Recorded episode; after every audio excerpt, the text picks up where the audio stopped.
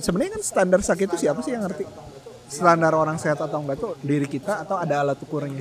Itu satu. Yang kedua ada orang kena gerimis dikit meri meriang flu. Ada anak-anak di daerah-daerah mungkin yang pas hujan tuh seneng. Alat ukur kesehatan ini jadi beda. Eh, ada yang dikasih hujan dikit eh, dia apa? Eh dia langsung sakit ada yang hujan gede pun hujan-hujanan gitu yang khawatirnya kita tuh pakai alat ukur orang lain bukan alat ukur terhadap badan diri kita sendiri gitu. Jadi eh, si sosial media atau kon- alat, alat konsumsi yang kita baca jadi alat ukur kita buat menentukan kita eh saya seperti ini nih. Nah, padahal padahal bebas. Dan dan pada akhirnya juga eh, misalnya jika memang benar kamu ngerasa nggak nyaman di satu lokasi dan sebagainya ambil keputusan aja se- se- seringan itu daripada Selamat datang di podcast You Business. Podcast yang membantu kamu untuk terus belajar dan berbagi insight untuk mengembangkan bisnismu. Di sini, kita akan belajar dari para praktisi ataupun berbagi insight dengan tim You Business sendiri. Selamat mendengarkan. Assalamualaikum warahmatullahi wabarakatuh. Warahmatullahi wabarakatuh. Halo teman-teman, kembali lagi di segmen Ngobrol bareng Yubi episode 5. Kali ini kita bakal ngomongin tentang SDM, sumber daya manusia. Nah, kalau di podcast sebelumnya kita pernah membahas tim yang sebaiknya direkrut terlebih dahulu, kali ini kita bersama Kang Salman Yuk. yang mungkin sudah berpengalaman dalam rekrut karyawan. Cia. Lalu ada Mbak Adila, ada Nanda dan juga Kang Nanda Nova. juga sudah pengalaman direkrut Kebetulan. Nah, di pertemuan kali ini kita akan lebih fokus ngebahas tentang cara mentreat karyawan dan juga merekrut khususnya untuk generasi sekarang. Nah, di zaman sekarang di era digitalisasi, mayoritas uh, perusahaan itu bergerak di bidang startup.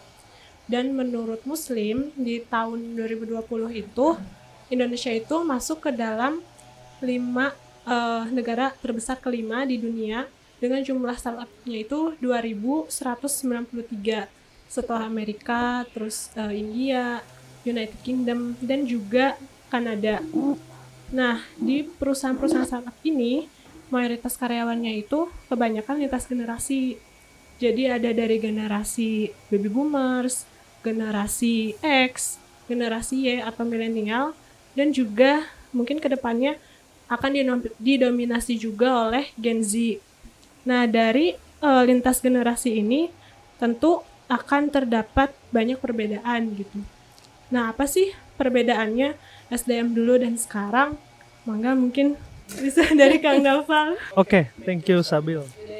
Ya, jadi eh, sebenarnya saya bukan ahli karena backgroundnya juga bukan background SDM, bukan background HR. Cuman eh, kemarin saya baca-baca eh, kebetulan ada tim konten yang menyiapkan data terkait SDM. Kok dibocorin sih? Tapi menarik banget gitu data yang disampaikannya. sih? eh di mana kayak saya ngerasa sangat relate dengan data tersebut gitu.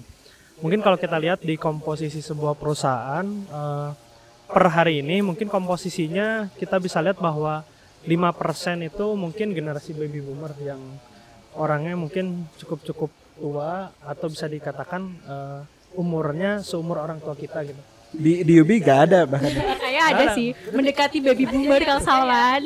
Kalau mukanya kita, kita ada ada ada yang baru lahir 2002 kamu ya? ah iya siapa itu? Menjadi bumerang. dan ada yang baru eh, mulai kuliah 2004 ada Oh. Oh jauh banget ya. Jauh banget ya. Jadi rentang dari 80-an ke 2002 di UBI itu. Masya Allah sekali. Ya, gitulah. lanjut lanjut Val Terus oke, eh, terus eh, di samping tadi 5% baby boomer, ada juga eh, apa namanya? generasi X. Generasi X ini biasanya di perusahaan ini komposisinya udah mulai berkurang sekitar 20 persenan. Nah, eh, generasi X sama generasi baby boomer ini biasanya eh, menempati level manajerial ke atas. Baby boomers biasanya udah menjadi uh, top leader atau direksi lah kalau kata katakanlah di sebuah perusahaan. Kemudian kalau generasi X ini biasanya udah mencapai senior manager, jadi udah lewat dari manager, terus dia naik ke senior manager. Itu dengan asumsi eh, pertambahan usia eh, berbanding lurus dengan pertambahan Dengan- karir. Betul betul Oke. ya. Nah itu secara survei mungkin ya. Kemudian ada juga generasi Y atau milenial yang kita sebut uh, generasi yang mendisrupsi uh, sebuah pekerjaan. Yang generasi Y. ABG Ya, mentality. why? Pokoknya mah akan jadi banyak- korban di sini. Banyak tanya, wah gitulah si generasi ini teh. Oh, tidak bisa aku mundur sekarang untuk dari podcast ini.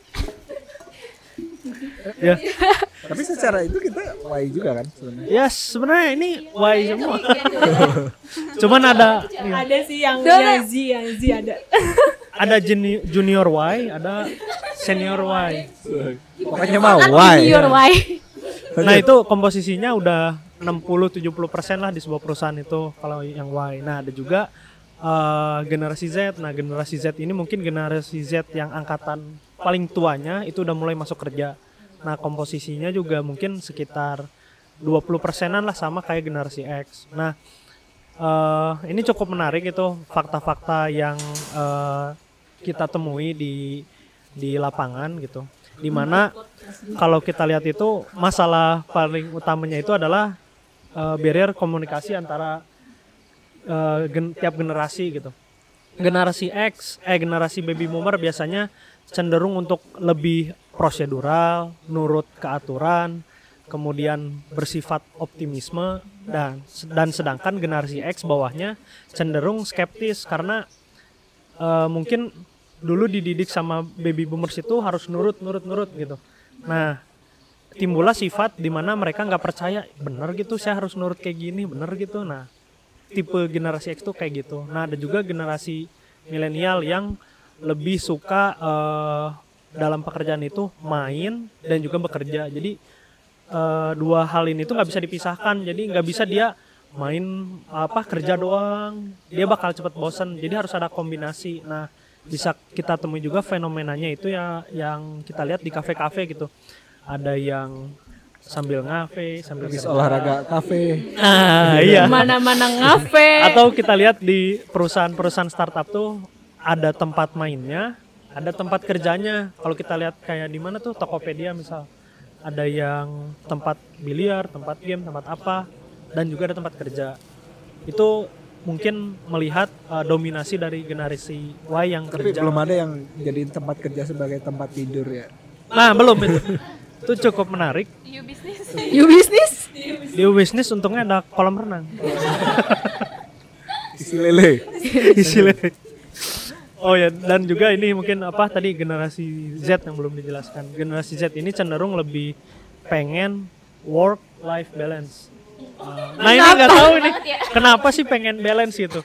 Jadi mereka lebih cenderung eh, gak kayak generasi eh, milenial yang cepat, yang pengen pindah-pindah, pengen main. Nah generasi Z ini cenderung lebih slow, tapi mereka sangat memperhatikan apa ya namanya mental apa kesehatan mental nah ini menarik banget gitu untuk mungkin kita Kesehatan bahas. mental.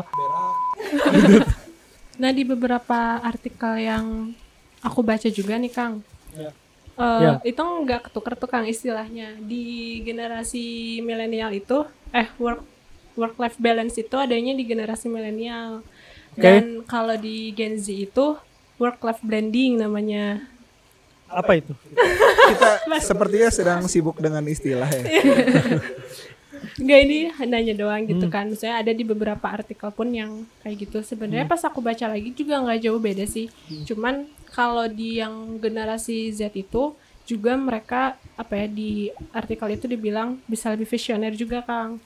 Eh, dan mereka lebih bisa mengelola keuangan juga lebih Itu Z ketika ya? Ya dan mereka masuk kerja itu mereka juga udah memikirkan eh, mereka akan bekerja berapa lama? Pensiun gitu ya? Pensiunnya heeh, pada masa kapan gitu.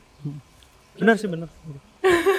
Nah eh, mungkin eh, tambahan juga jadi kalau zaman dulu gitu perusahaan-perusahaan korporat yang udah besar yang dominasinya eh, dulu generasi X itu cenderung kebijakan di bidang SDM itu dari top leader ke bawah gitu atau top down ya eh, istilahnya Nah, menariknya kalau di startup ini eh, milenial-milenial ini susah diatur gitu. Cenderung berpindah-pindah juga dan eh, memaksa sebuah perusahaan itu untuk mengambil kebijakan dari bottom to top gitu. Jadi ini tantangan baru mungkin untuk si HR di eh, kondisi sekarang. gitu. HR, ah saya adalah tantangan di sini. Saya tantangan Anda di sini. Tahu aja. Sebagai anak milenial saya tersindir banyak di sini. Bisakah saya mundur sekarang? Nah, lalu dari terkait beberapa aspek nih di SDM dulu dan sekarang, motivasi, terus juga gaya kerjanya juga apakah eh, di Yubi sendiri juga gitu ya terlihat sig- begitu signifikankah dari ada bedanya generasi ini? eh gaya kerja maksudnya gaya kerja tuh malah cenderung apa ya mungkin di awal eh apa ya mungkin di sini cenderung sama ya umur umurnya apa generasinya gitu dominasinya di atas 90% mungkin generasi milenial. Jadi gak terlalu kerasa gap antar eh, perusahaan gitu. Nah beda cerita mungkin eh, perusahaan yang kayak BUMN gitu yang di mana dulu dulu kan banyaknya generasi baby boomers dan generasi X masuk nih generasi milenial. Nah cenderung mereka itu nggak percaya sama millennials nggak percaya ini dalam arti loh kok gini belak belakan orang-orangnya gitu. Eh, Eh, Val, tanpa perlu menyebut pernah di mana ada ada case tertentu kan sebelum masuk di bisnis pernah kerja tuh di tempat lain? Ya oh ya. Gimana tuh kulturnya? Ya kulturnya karena perusahaannya cukup tua lah udah hampir dari Indonesia Merdeka tahun 48 itu udah berdiri. Kultur-kultur apa namanya dendos. Rafflesia Arnoldi atau Albuquerque nah itu kulturnya bos. benar-benar apa ya intinya kita harus nurut apa kata si top leadernya jadi masih eh, perintah itu dari atas ke bawah inovasi itu dari atas ke bawah nggak bisa dari bawah ke atas nah akhirnya generasi milenial yang dikata-kata ini memiliki kemampuan lebih tinggi dalam eh, hal akademis kemudian eh, kritis eh, adaptif terhadap teknologi menjadi agak sedikit eh, mungkin kesal gitu. Ini saya punya ide nggak tersampaikan karena top leadernya nggak ngerti saya pengen apa. Nah tapi dari sisi top leader juga melihat lah kamu coba dong cara nyampeinnya nggak secara belak belakan nggak secara apa ada sopan santunnya. Nah itu mungkin eh, apa gap di antara dua generasi ini gitu. Yang satu mem- apa mempermasalahkan eh, adab gitu ya. Adab lah terhadap saya ini lebih tua saya ini lebih ini gitu. Kamu masih baru. Nah sedangkan milenial justru pengen cepat nih. Kita harus eh, apa gerak cepat. Nggak bisa lambat-lambat karena ada perubahan. Itu sih mungkin. Hmm, menarik juga ya Kang, ternyata Casriel di Cara kamu menyampaikan menarik? Tidak menarik sekali ya. Ah menarik juga ya.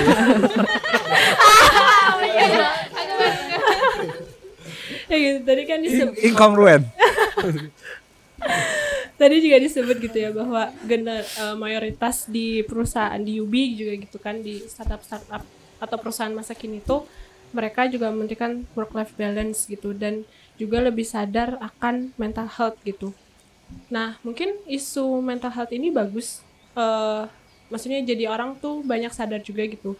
Eh, tapi mungkin di pengimplementasian itu belum tepat gitu dan ada nggak sih pengaruhnya dari mental health ini terhadap kualitas diri dan pekerjaan? Mungkin Nanda, Mbak Adila. oh berpendapat. Hmm, gimana Mbak Dila? Saya persilakan Anda Anda. di sini sebagai perwakilan yang mengalami masalah mental gitu. Ya, saya di sini tuh nanti akan diserang sih kebetulan. Oke ya mungkin dari Nanda dulu kan gimana perasaannya sebagai Alhamdulillah menyenangkan. Oke, sekian. Bercanda bercanda. Eh, sebagai apa? Sebagai milenial. Gen Z, oh ya Gen Z.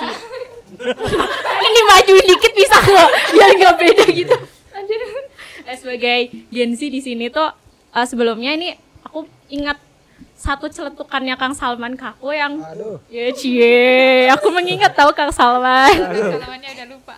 Terus saya udah lupa. Iya. Jadi waktu itu Kang Salman tuh waktu di mana gitu terus nyeletuk gini ke aku. Mungkin Kang Salman juga melihat aku sebagai seorang Gen Z gitu ya teman-teman. Kang Salman tuh bertanya kayak gini, kenapa sih anak zaman sekarang misal dikasih pekerjaan ini kalau nggak lagi menjalankan sesuatu? Dia selalu menanyakan apakah ini yang aku mau, apakah ini oh aku harus mencari ini harus mencari ini kayak gitu. Terus tuh Kang Salman habis itu kenapa?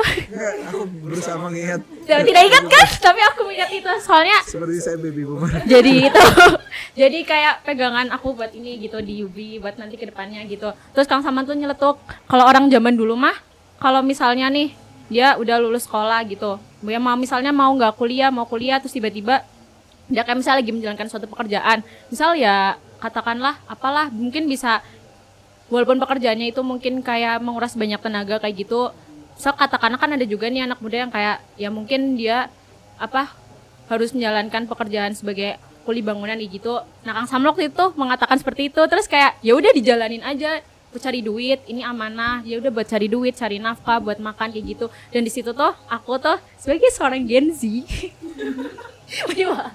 Terus aku kayak mikir juga kayak oh iya ya, ternyata tuh dari situ aku tuh juga muncul pemikiran gitu loh. Kadang tuh nggak semua hal bisa terjadi sesuai mau kita.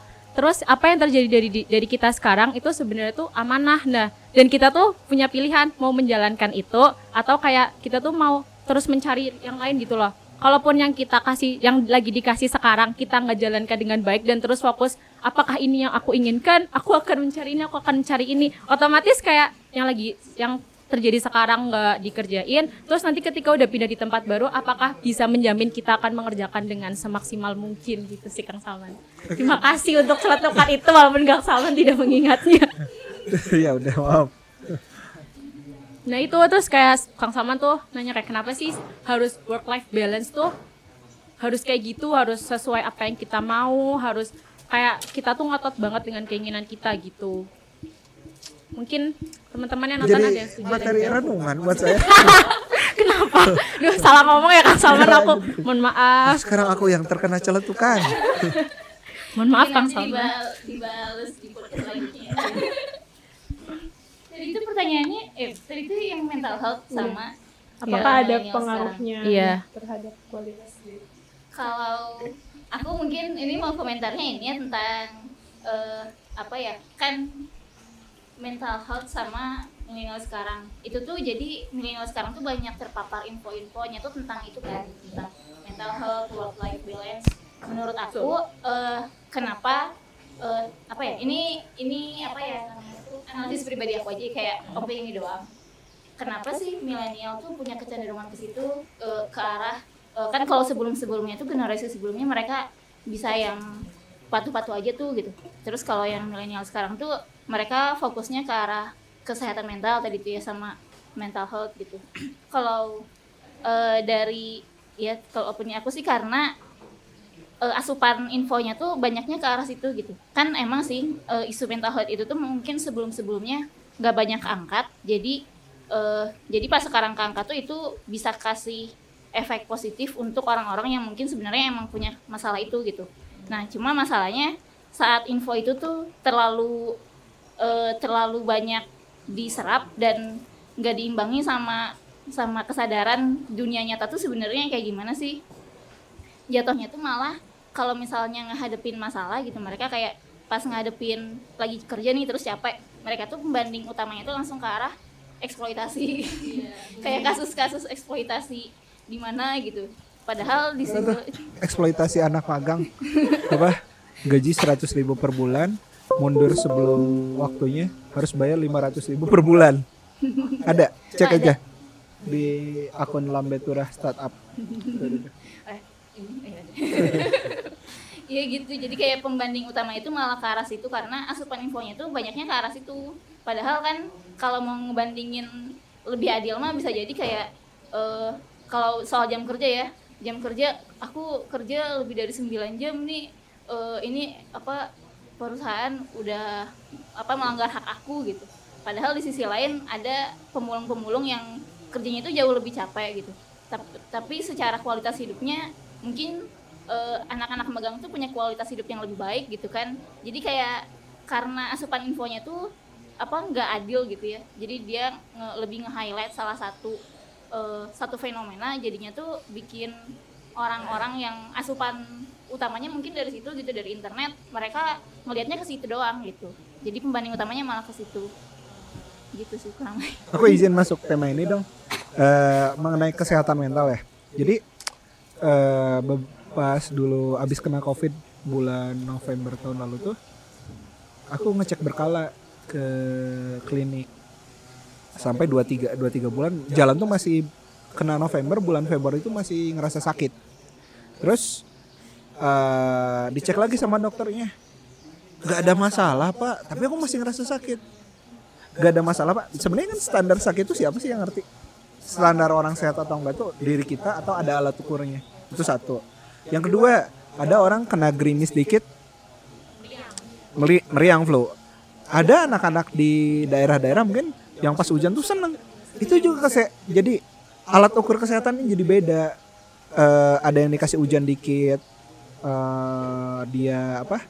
Dia tangguh eh dia langsung sakit ada yang hujan gede pun hujan-hujanan gitu.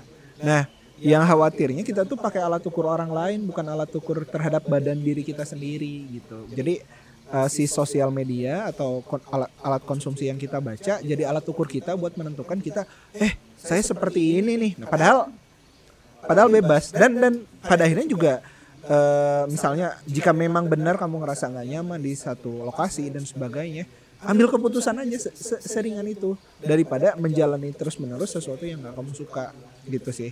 Terus ada ada informasi kan kita tahu tuh eh, ayam negeri sama ayam kampung tuh bedanya. Kalau ayam kampung kena petir dikit jedar ada yang bisa mati tuh. Padahal petir doang. Nggak benar-benar kena petirnya ada suara petir yang kenceng banget dia bisa bisa mati.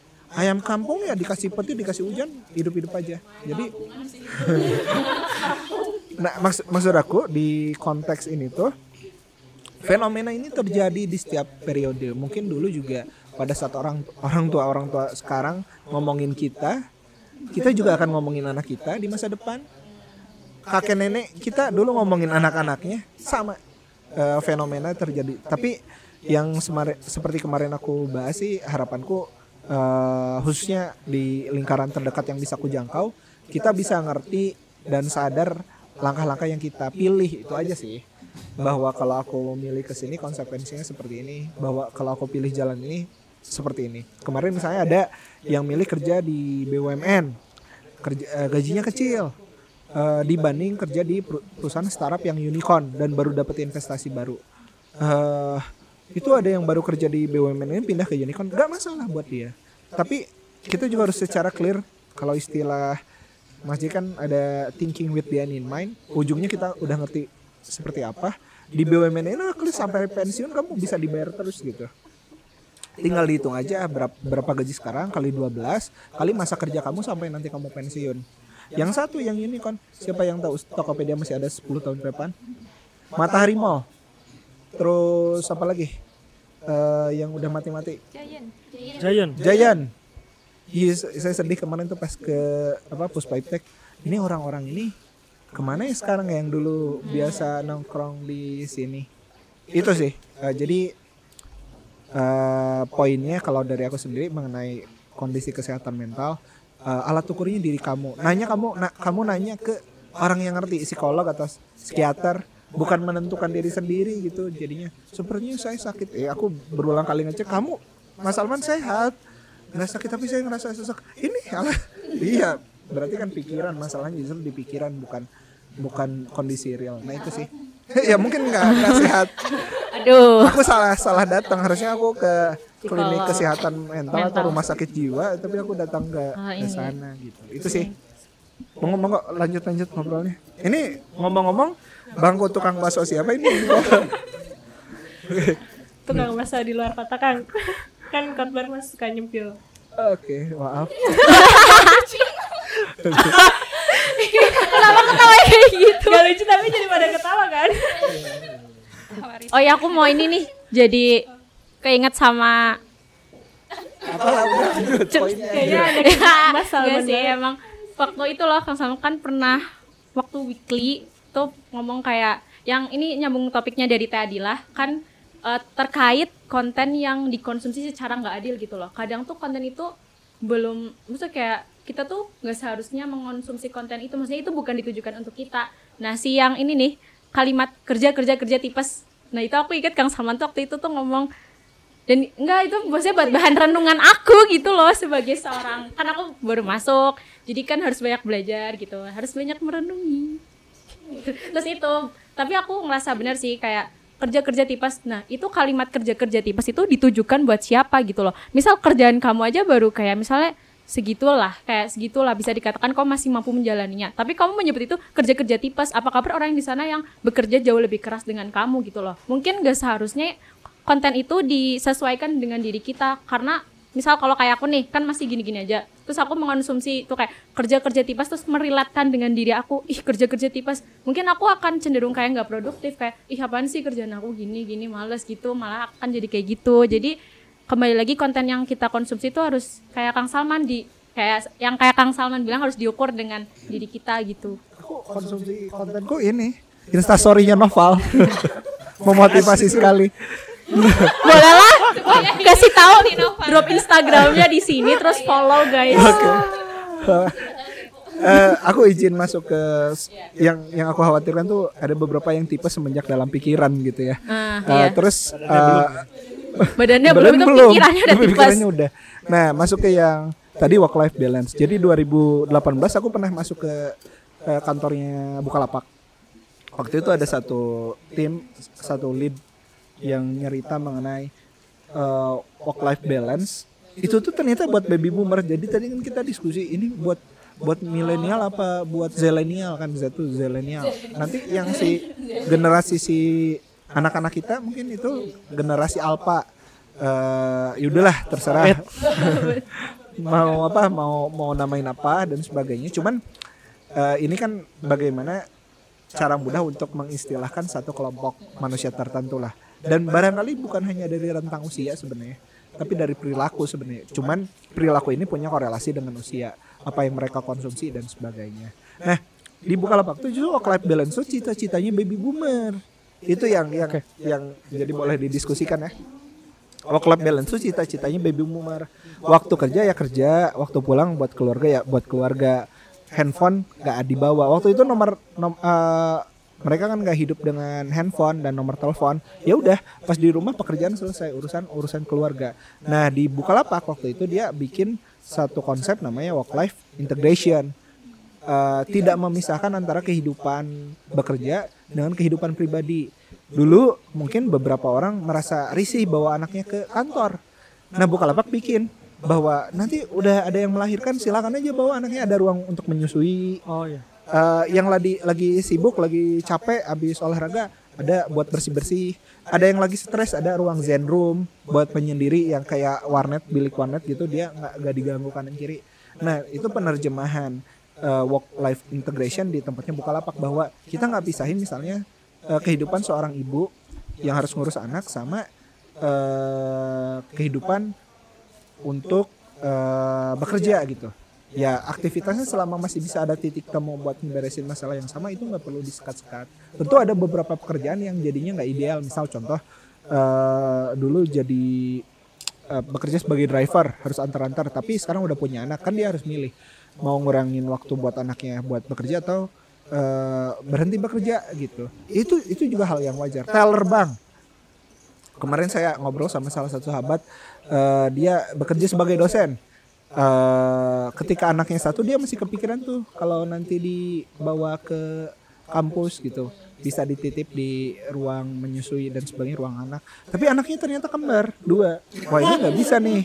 Eh, itu pilihan. Akhirnya eh, konsekuensi justru saranku eh, di kondisi kayak gini keputu- pengambilan keputusan secara cepat tuh mengurangi rasa sakit dan dilema-dilema tadi gitu nah Eh, dan aku sepakat nih dan sedang berusaha mengkampanyekan nggak apa-apa. Aku sekarang punya anak nih, anakku lagi kesulitan berangkat barusan si Ali tuh.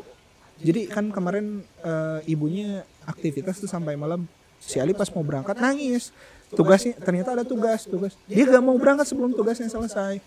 Ibunya punya belief bahwa kamu ya punya tugas kerjain sendiri jangan dibantuin sama ibunya. Si Ali udah setengah jam lagi nih harus berangkat. Itu dramanya luar biasa Tesa jam. Cerik nage. Eh ya udah aku antar kakaknya dulu biar kakaknya bisa berangkat. Eh, pas aku pulang dia masih nangis juga. Eh ini nggak beres nih. Kalau idealnya kan sebenarnya si Ali bisa hadapin masalahnya sendiri bukan dibantuin ibunya. Cuman objektifnya nih nangis gak bakal selesai selesai akhirnya ibunya kerjain aku minta ibunya ngobrol sama gurunya. Kalau ada PR kasih tahu dong orang tuanya. Jadi anaknya nggak belum bisa mengungkapkan bahwa dia sedang di posisi eh, apa punya punya pekerjaan. Nah kayak gitu kan. Ini nanti sekarang giliranku. Ah, nanti yang lain punya giliran sendiri. Nah bagaimana sikap perusahaan menghadapi menghadapi fenomena ini gitu. Eh, yang aku lihat sih untuk beberapa case ini kita bisa bisa bikin bikin kesepakatan aja misalnya eh, nanti sekarang sekarang giliran kayak ini. Pas yang lain ya udah silakan kita sama-sama bikin kesepakatan tidak tertulis aja ketika ada fenomena-fenomena seperti ini terjadi di perusahaan. Kecuali memang untuk peran-peran yang harus available. Makanya sebenarnya menarik kalau kita di perusahaan teknologi tapi kita masih terpaku oleh waktu dan ruang. Nah ini yang harus you business bisa selesaikan sih. Di satu waktu tuh eh, teman-teman bisa beraktivitas bekerja di mana aja, availabilitas tuh jadi gak relate sama ruang waktu gitu. Ya dengan teknologi jawabannya gitu sih. Sok mungkin ada tambahan atau apa? Ini dibikin ngalir aja kali ya. Iya, betul. Aku nambahin dikit dong. Kan eh, ini terkait mungkin ada hubungannya sama jam kerja. Jadi aku lihat tuh tergantung komposisi perusahaan gitu. Eh, generasi apa sih yang mendominasi gitu. Nah, aku lihat tuh kalau generasi X tuh eh, komplain ke generasi baby boomer, maksudnya ke bapaknya itu loh bapak saya nggak pulang-pulang. Jadi kesannya tuh baby boomers tuh kerja kerja kerja. Ya, mungkin itu zaman yang dulu kayak gitu gitu. Nah generasi X ini yang aku lihat eh, di eh, riset di mana juga bilangnya mereka lebih ada balance sama keluarganya. Jadi mereka pengen kerja terus mereka pengen pulang karena mereka merasakan dulu bapaknya nggak pulang-pulang gitu. Kayak gitu sih Eh, nah kemudian Itu bapaknya Bang Toib. ya mungkin lagu itu diciptakan karena tadi bapaknya baby boomers gitu Bawahnya baby boomer. nah eh, Ini boleh judulnya Bang Toib Baby Boomers. Ya bisa lah. terus terus apa ya tadi oh ya terus ini eh, mungkin kalau teman-teman mau kerja lihat dulu aja komposisi perusahaannya apa nih oh ini banyaknya generasi X nih nah kemungkinan itu Kulturnya. kulturnya balance maksudnya jam 8 misal masuk jam 5 udahan gitu. Di atas jam segitu ada kemungkinan besar nggak akan ada pekerjaan tambahan gitu. Ada mungkin ya ini ini eh, ini aku aja apa pendapatku. Karena aku ngelihat kalau kit- yang mendominasi itu anak muda yang generasi milenial sangat mungkin pekerjaan ada terus gitu. Tapi ya beda sekali dengan apa yang dihadapi oleh si perusahaan tadi kan. Karena anak muda startup kemudian tadi ruang dan waktu nggak dibatasi ada teknologi akhirnya mendisrupsi eh, waktu eh, pribadi juga gitu. Tapi di lain sisi juga ada fleksibilitas yang ditawarkan juga itu sih. Nah kalau teman-teman pengen tadi wah aku pengen 8 ke 5 ya cari aja perusahaan yang komposisinya itu kemungkinan generasi X gitu. Atau aku pengen yang merasakan kerja keras sekali gitu. Ya udah baby boomers. Nah eh, Pabrik tahu bisa. nah itu kan pasti pulangnya ada jelas gitu ada shiftnya itu sih kalau ini apa Eh, maaf, para pengusaha pabrik tahu tidak bermaksud apa-apa. Kayak Kang Salman. Terima kasih sudah mendengarkan podcast ini. Jika kamu merasa podcast ini bermanfaat, jangan lupa bagikan ke teman-teman kamu ya, supaya mereka juga dapat manfaat yang sama. Jangan lupa juga untuk mengikuti kami di Instagram at yourbusinesscom, karena di sana kami juga akan berbagi banyak insight seputar bisnis lainnya. Sampai bertemu di episode selanjutnya.